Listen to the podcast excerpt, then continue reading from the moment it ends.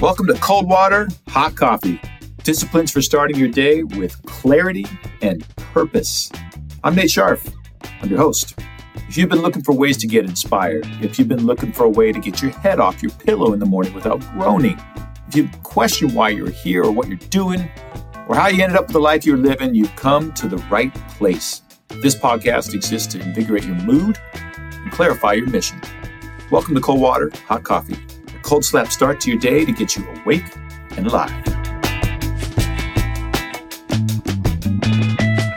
This is episode six. Our topic is service. Let's get started. In our last episode, episode five, we explored resistance and ways we can move past it. In this episode, episode six, we're going to learn how to get busy being in service. When we've become clear on our mission, when we've let go of our old mental patterns that cause resistance, and when we're ready to contribute to the world, we're ready to be in service. This is a fulfilling and energizing place to live in. We're no longer focused on our self, self gratification, self adornment, self recognition, self advancement. Ideally, all of these trappings of the ego have faded away. We simply want to love and support others and use our bodies and our minds and talents for the betterment of the world, and we want nothing in return. There's two components of service that I want to explore today. The first is selflessness, and the second is willingness, combining the two to get us to full service. Selflessness. How do we get there? And what's in it for us? I say that as a joke, but the truth is, in order to be in service, we really have to get to this place of unconditional love, not just for others, but also for ourselves. We have to be free of our ego and its nagging desire to keep us distracted and fearful.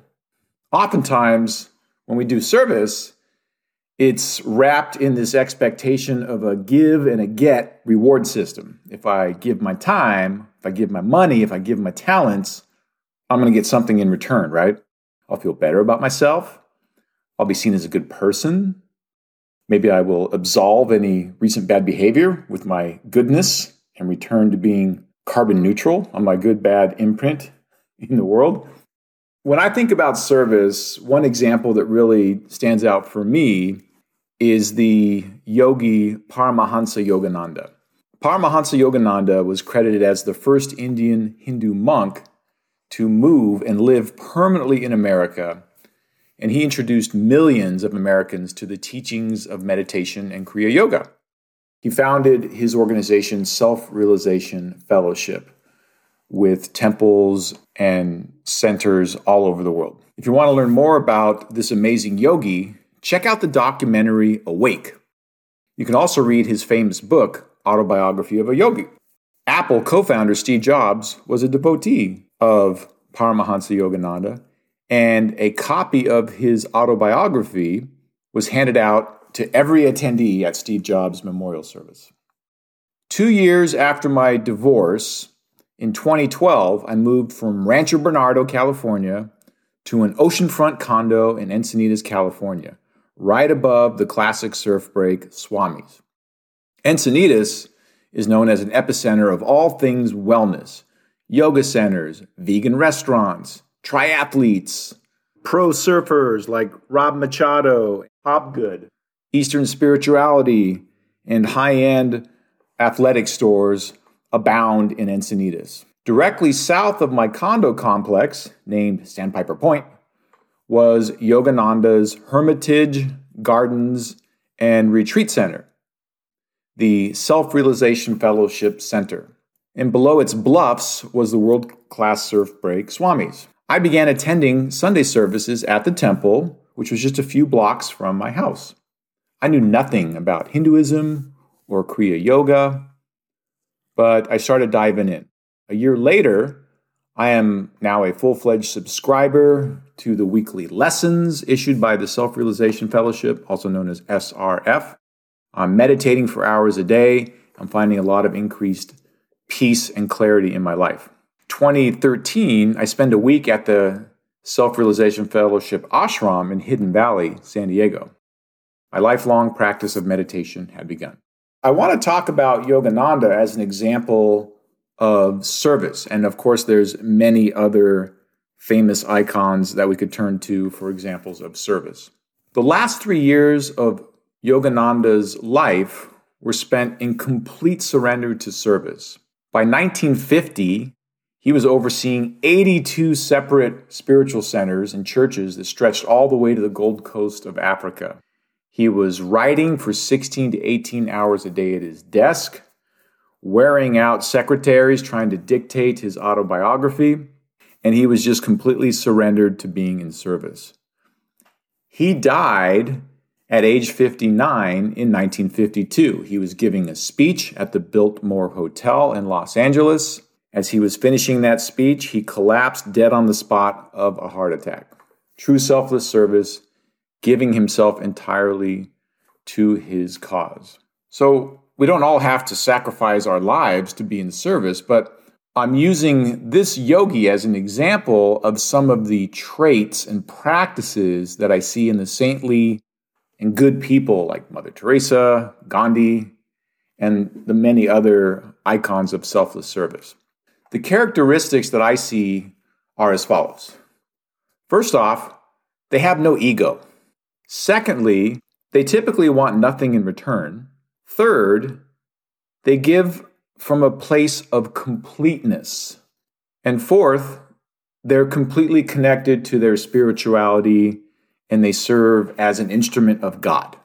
So let's dive into each of those. No ego.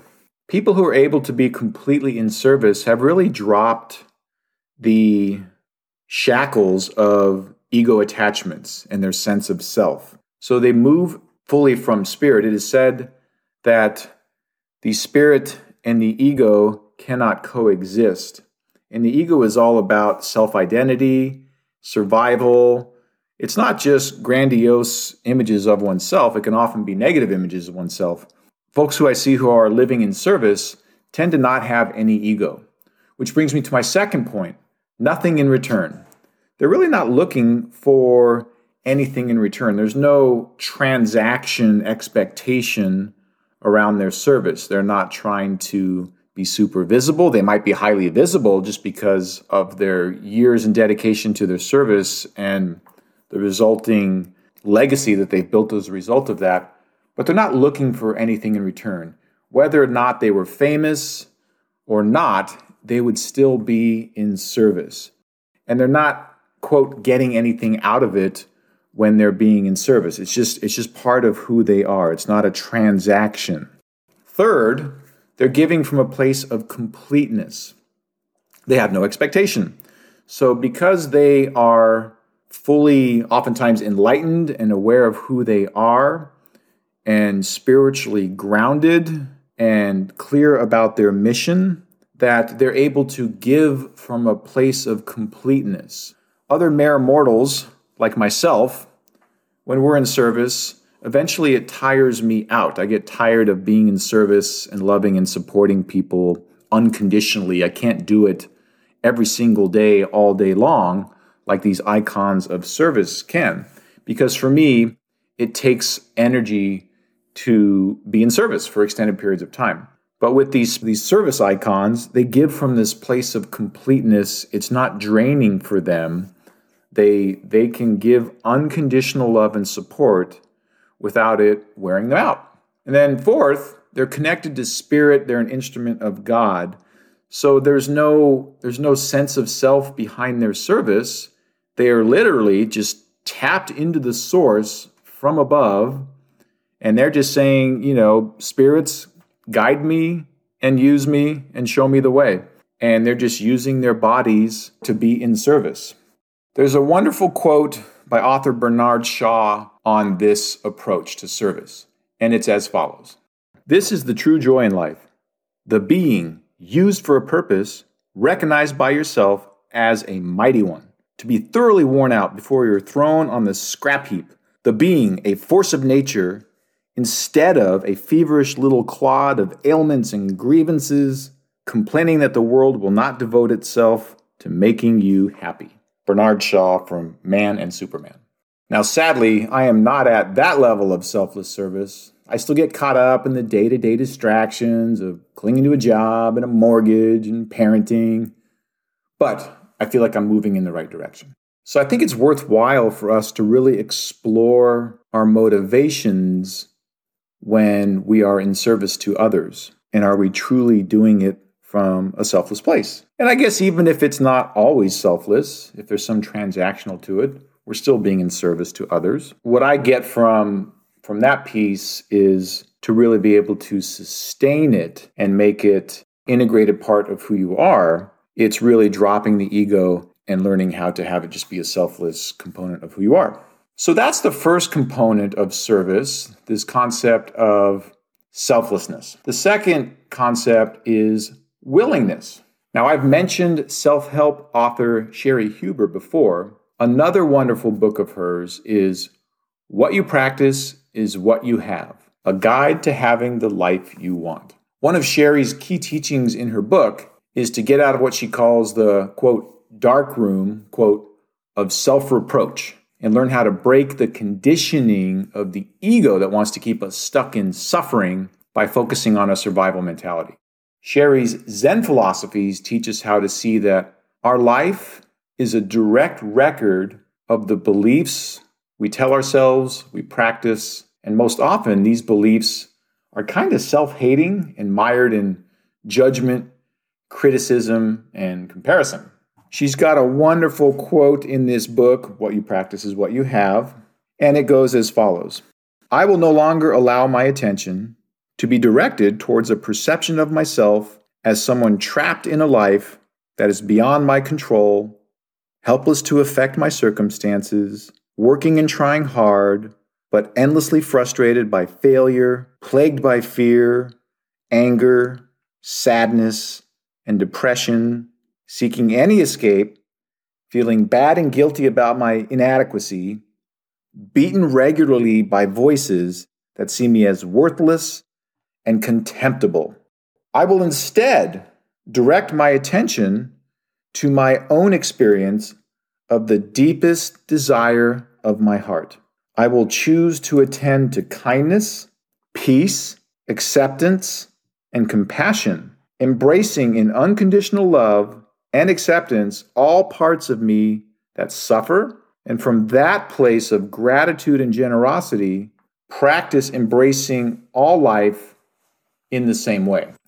I will begin to practice recognizing when I am in the dark room of egocentric karmic conditioning, self hate, and when I am in the light room of this here, now.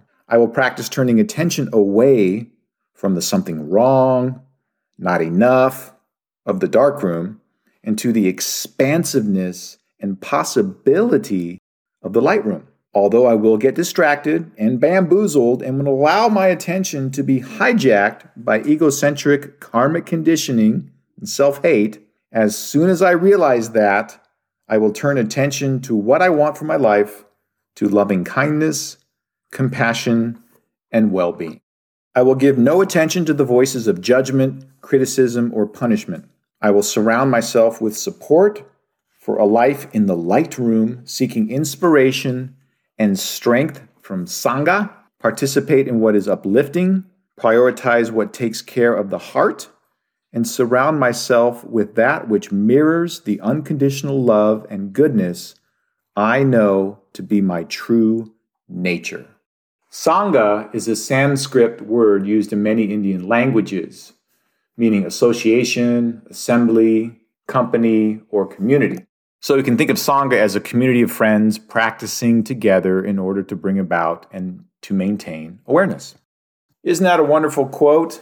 I like Cheri Huber's easy explanation of living in the light room rather than the dark room. And remembering who we are when we go to the dark room and having the mental discipline to go back to our true nature of unconditional love and goodness.